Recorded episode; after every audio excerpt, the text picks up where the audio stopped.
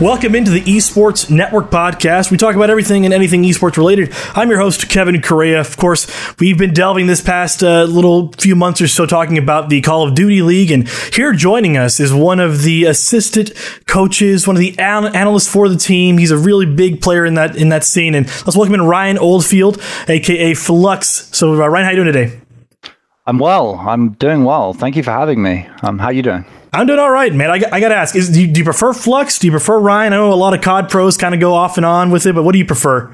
Um, honestly, call me Ryan because Perfect. you know I, I used to compete um, back in the day, but I haven't gone by Flux for a, number of years. So no, I figured. I figured it's like a lot of COD pros they pretty much go by their, their first names. Uh, in case you guys don't know, Ryan is, is a former uh, European COD pro himself. Now, of course, like I said, analyst coach with Toronto Ultra, uh, working with with them. Uh, in case you guys don't know who Toronto Ultra is, that's a kind of a oh, that's a wow where you've been at the past few months. But they came in strong in the 21 season, won three out of the or placed top three three and four of the five majors, came in second at champs, easily the second best team at the conclusion of this 2021 campaign. And we have uh, the extreme pleasure of welcoming it, welcoming in one of the, the primary kind of uh, information seekers on the team. So Ryan, again, awesome to have you on. I, I got to ask, so you're your former COD pro last year, kind of this season is getting started. And what led to you kind of joining the Toronto uh, Ultra staff in like mid 2020, I want to say? Yeah, so I actually was. Um, they they actually advertised the role um, online, and uh, one of my friends actually linked me to it, and I ended up applying for the job. At the time, I was working in London, and um, I actually had some contacts within the organization from my my playing career.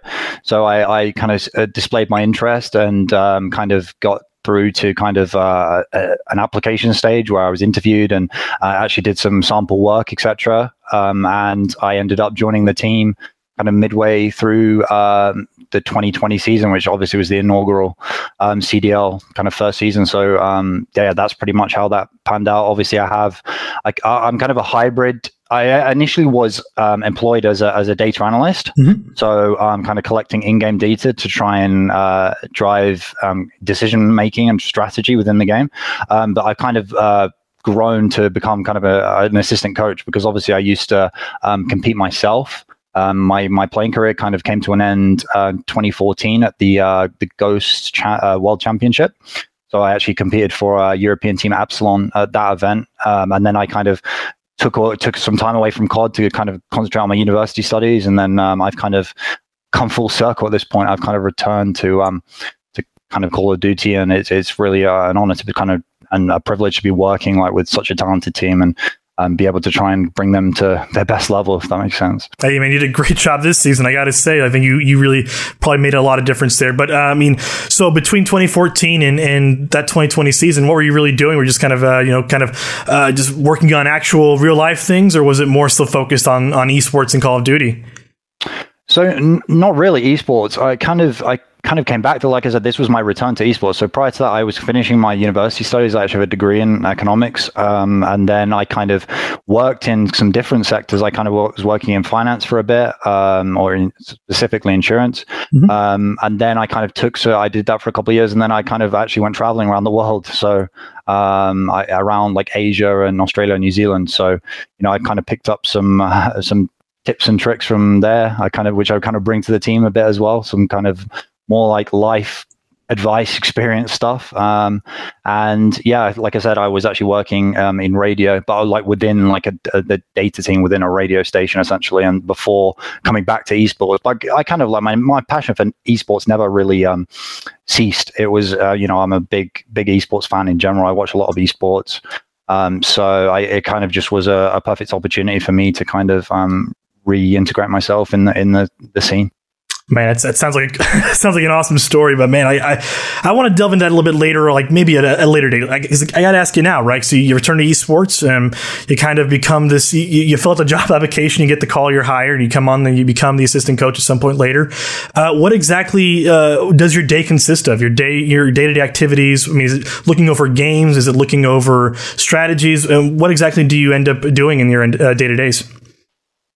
So my day-to-day responsibilities are pretty much uh, mainly revolving around the team, right? So um, t- on, it, during in-season practice, we we typically kind of play six days a week, which so it's a quite full-on schedule, and we typically have like two two scrim blocks a day. So we're we're typically playing for anywhere between you know five, um, five to six hours a day. So um, I'm kind of responsible for being with the team and kind of w- watching from um, the kind of uh, the mini map and giving them tips and tricks, or not tips and tricks, so just kind of watching them play and seeing what we're doing wrong and strategy, etc. And also, like I said, I'm I was initially hired as a data analyst, so I'm kind of collecting in-game data to try and drive decision making um, and strategy, which can and and just evaluate performance in general, can kind of work out what maps we're strong at and modes, etc., and where we need to really work on. Um, so that's really my main responsibility is kind of with the team to just make sure they're uh, kind of playing at their optimal level, really. No, it's perfect. I mean, the role of coaching right now in Call of Duty just I don't think it can be ever overstated. I mean, uh, I don't know if you've been reading around, you know, the internet a little bit. I don't know if you really are interested in that, but you know, apparently some teams kind of put less of focus on coaching, others kind of tend to put more. And you, uh, I've seen like a lot of coaches are, are kind of becoming more and more, uh, you know, part of that, that that kind of squad. Do you believe that coaching nowadays is an absolute necessity if you want to hope to, you know, even sniff a championship? I think it is a really big part of um, the COD scene at the minute because I think you know a lot of these players are quite young um, and they're kind of new to um, being in a team. And you know, for myself, I, I draw on some of my experiences and the mistakes I made during my playing career. Um, and you know, I think coaching in general is is a lot of kind of personality management, and um, each player is different, and they they they have their own specific way of receiving feedback or criticism and it's just you know we it's just getting that message across that we're we're all here for the same goal and making us the most cohesive um, kind of good chemistry team that we possibly can be, and that and that uh, kind of represents itself in different ways. Um, just you know, from not like bringing the knowledge we all bring to the team as well. We kind of um, we we just work together, and it's kind of we find the best solutions when it comes to you know, problems we're having in game. Um, and yeah, I just think you know there's there's so much that goes into coaching. Um, you know, holding players accountable and really being examples and almost like role models in terms of creating that team culture that you want your your team to really buy into. Because I think that's huge. Because the you know these seasons are quite um, you know it's a tough season, long season, and we there we play a lot of games, um, and we really need to kind of manage the condition of the team and the players on a day-to-day basis and make sure that they're kind of feeling at the best and playing at their best ultimately. And i think uh, there's a lot of factors that go into that no, for sure. I mean, going into this year, uh, you know, Ultra was coming off a kind of down season in 2020. Uh, you guys, I mean, you know, inaugural season, you're playing online. It's kind of a lot of different changes happening to a young team, and it's kind of hard to focus sometimes. But coming into this season, you know, what was, I guess, what was the coaching staff's message to the team? What was the main focus going into the 2021 campaign? Yeah, so uh, obviously we had some success towards the, the end of the 2020 um, mm-hmm. season. We actually won the Toronto home series and we we managed a top six placement at champ. So we had a lot of uh, to build off, like positives towards the end of the season because we kind of started off slow. Um, but we just wanted to breed that kind of like I, I was talking about that team culture uh, and make sure that um, everyone, you know, even if the season kind of started out slow, which it ultimately did, right? That we were going to figure things out together. Um, and, you know, I definitely had a lot of faith in the individuals that we had on the team. Um, you know, ter- uh, in- incredibly skilled, um, and it always going to come because Call of Duty. What it comes down to with the with the talent level that's in the league right now, it all comes down to how you operate as a team. And I think teamwork is possibly the most underrated um, aspect, really. Um, and I think a big cornerstone for us is that kind of cool, calm, collected communication and decision making that we've kind of we've tried to make that a huge cornerstone of our of our team as well because i think when it comes to high pressure situations that's what it boils down to it you rely on the level of your teamwork your communication and the kind of your your everyday kind of practice um, uh, the level that you play in practice. So you you fall back into that in those moments of stress in competition.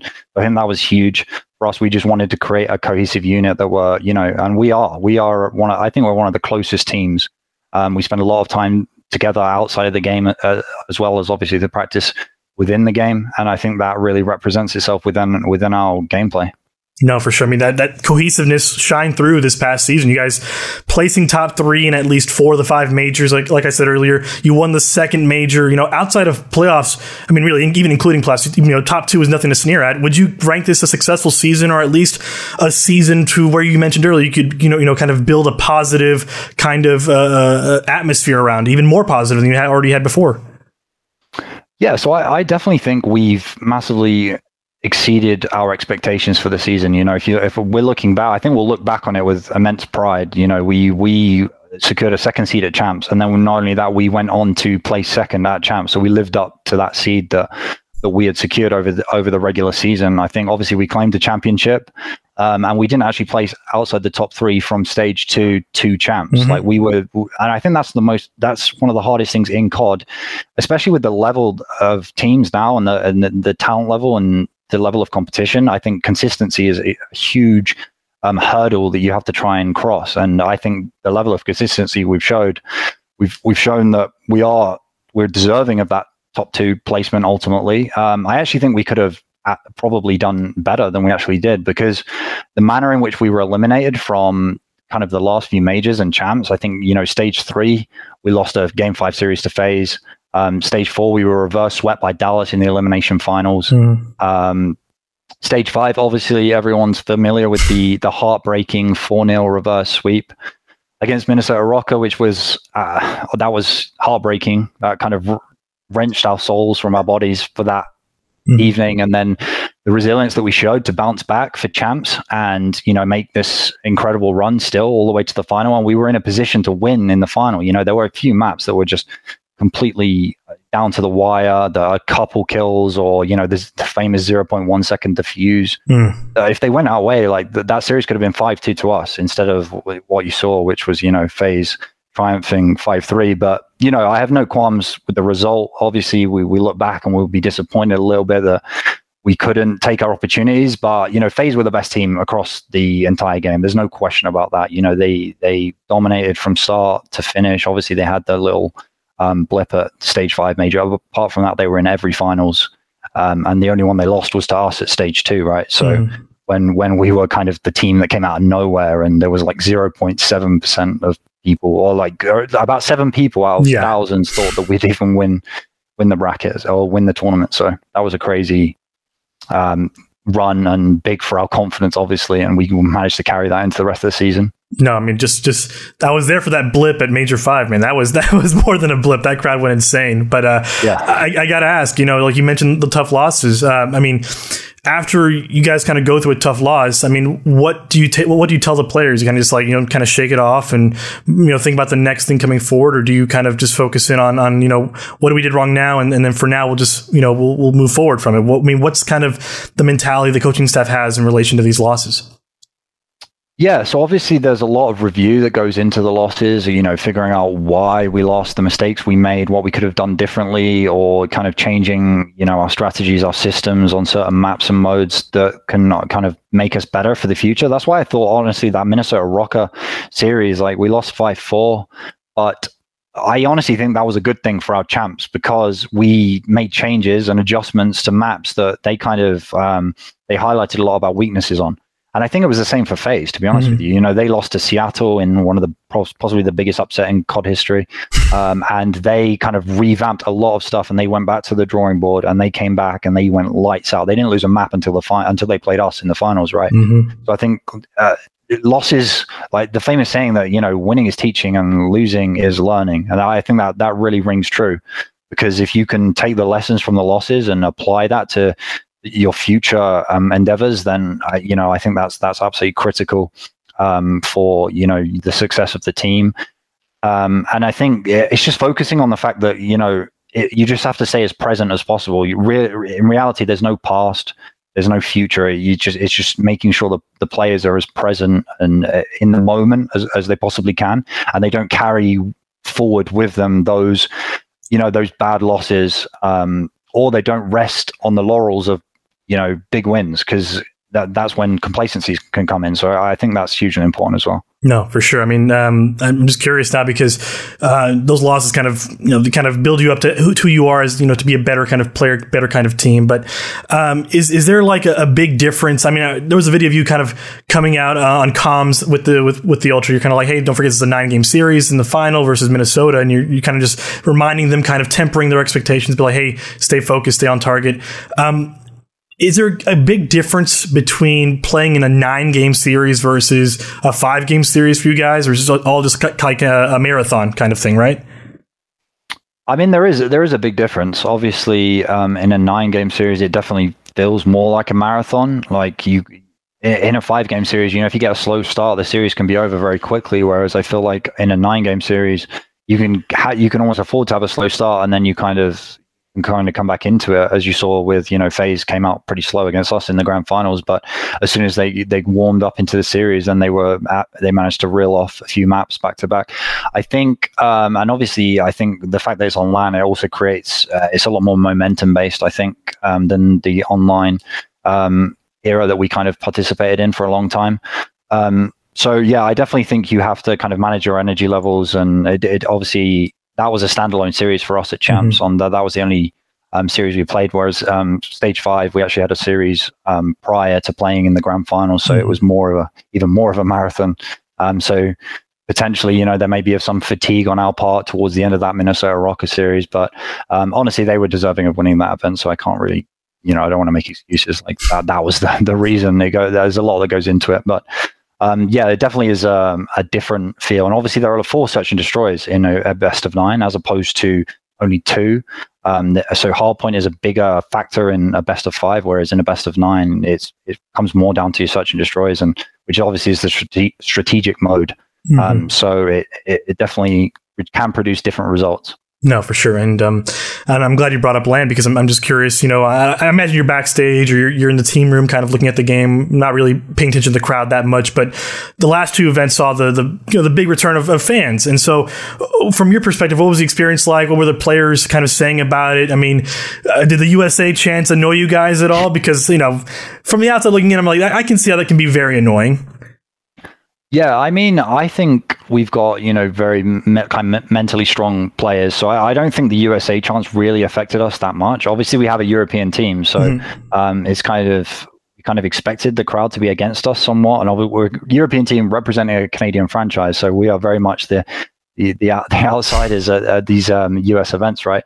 But um, I think also the fact that you know across this season or at the events that the recent events anyway, we actually eliminated the fan favorites mm-hmm. OpTic, so that added another element of the of us being kind of painted as the villains. Thank you, by the way. Um, Are you an OpTic fan? No, no, no. Goodness, no. Oh. I'm, I'm, I'm out here in Dallas, so I'm just like, oh. every time OpTic gets shut down, I'm just like, well, thank you. That was, you know, a golf clap, yeah. very nicely done. So yeah, so we actually we beat them twice, I believe, at yes. ma- uh, Major Five, and then we actually eliminated them at, at Champs. So um, you know, the crowd was not best pleased to see that. So. Um, that, I felt like the USA chants got louder, um, you know, when like Minnesota were, were kind of um, putting together some maps in the final. So um, honestly, it's it, it, like I said, it creates more momentum uh, more than anything because as soon as um, you know one team gets gets going in their stride and the crowd's behind them, and it's it, it, it feels like you need something to stop their momentum. So um, it definitely changes it, and I but that's the purest form of competition for esports. Really, the mm-hmm. fans make the, the atmosphere and the competition so much more, and I feel like um, I feel like it just creates more crazy matches. Like the, the, the matches are crazier because the the fan the fan noise and the the, the both teams want to win so much and there's so much on the line. It just creates these dramatic finishes that I feel like you don't you don't really see as much in in, in that online um, format.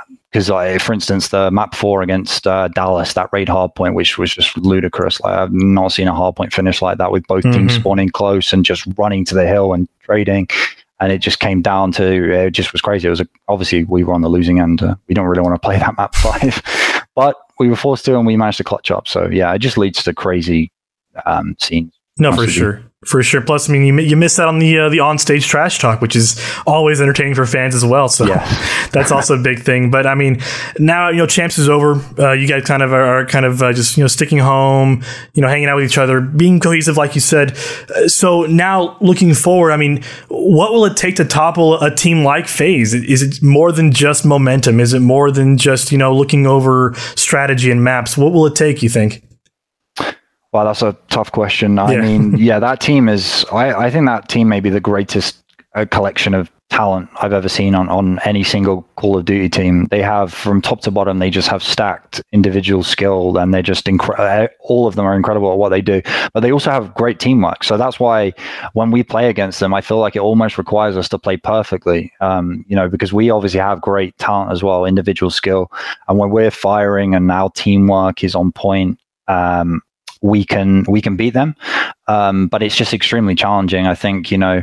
Um, we, we obviously before we did it at stage two, and I thought we played almost perfect COD. And then as uh, at champs, we almost did it, but we just fell short on a couple things. Um, but the, yeah, when they're when they're firing on all cylinders, it's so hard as you saw in some of the maps in the finals. They if they come out hot, they can just absolutely steamroll you, and it, it make you so hard. It make it so hard for you to get back into the game. Um, but I think you know, I think it takes almost perfect teamwork, good communication, and uh, obviously you have to be have to have terribly skilled players as well um, that have that have the chemistry to kind of do the the required teamwork to to get over that final boss, which they they kind of have been all season. To be mm-hmm. honest with you. I mean, you don't win some odd what three majors out of the season and, and not you know show up at champs. That's kind of how it goes. But I mean, you make one mistake and it just it kind of it's kind of hard to make that one mistake against FaZe. But you know, I'm, I'm, I'm not really Dallas Empire fan. Let me just say that I'm, I'm I just kind of cover them because I'm in yeah. Dallas. So I'm you know yeah. But you know, I will say this, that that series against Dallas, I was very impressed with the resiliency your team saw. I mean, just that was what uh, the third map five you guys had that entire you know champs. Insane to yeah. me. You guys you know went that far and you still kind of came back, clutched up, and and, and kind of you know confirmed your seat into, into the grand finals. But you know, second, you know, top two isn't bad at all. You know, I, I would take away top two and, and, and a lot of great things. But I mean, looking forward to 2022 now. I mean, what is the big focus for you guys next season? I mean, I know it's kind of hard to visualize that now. and you're still a few months off from from 2022. But I mean, what are your thoughts heading into next season? Yeah, so um, a new season, a kind of a, a fresh start. I think obviously, um, I think we have a special team here. So um, I, obviously, I can't talk to much to Rostermania, but you mm. know, I think you'd expect like some returning faces, obviously.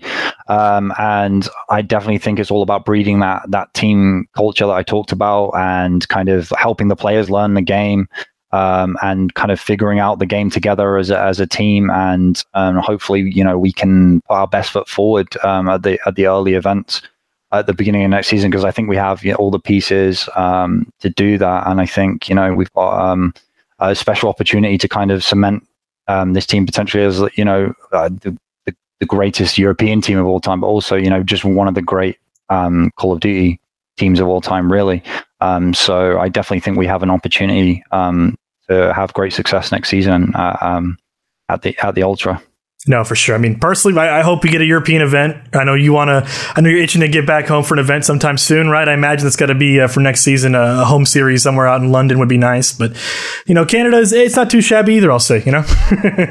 yeah, yeah, love love Toronto, Canada. Um, it's been awesome opportunity to you know live and work here.